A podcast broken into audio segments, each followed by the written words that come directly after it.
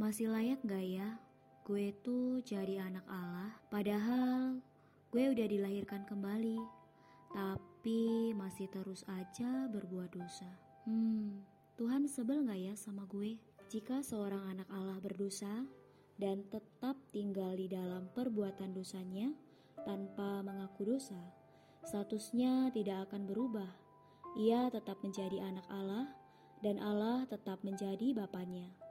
Hanya saja akan ada satu kelemahan di dalam persekutuannya dengan Allah. Seberapa kuat dia mencoba untuk mempertahankan persekutuannya dengan Allah, ia akan menemukan kesulitan dan keterbatasan. Di dalam dirinya, ia akan menyadari ada sebuah jarak antara dia dengan Allah.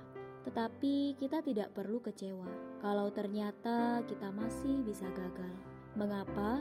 Karena di dalam 1 Yohanes pasal 1 ayat 9 Tuhan menunjukkan jalannya. Jika kita mengaku dosa kita, maka ia setia dan adil, sehingga ia akan mengampuni segala dosa kita dan menyucikan kita dari segala kejahatan. Allah setia dalam firman-Nya dan adil dalam darah Yesus. Firman-Nya yang adalah firman kebenaran memberitahu kita bahwa Ia akan mengampuni dosa-dosa kita, karena darah Kristus telah memuaskan tuntutan keadilan Allah.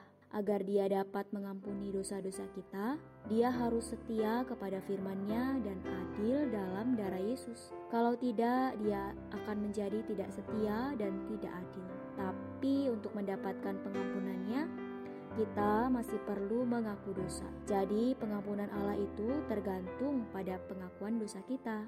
Yuk, kita mulai belajar bukan saja membaca Alkitab dan berdoa, tetapi juga mengaku dosa-dosa kita setiap hari, baik yang disengaja maupun tidak. Khususnya ketika Tuhan menerangi kita akan pelanggaran kita, janganlah kita mengeraskan hati, tapi segeralah mengaku dosa, agar persekutuan kita dengan Allah terus segar dari hari ke sehari.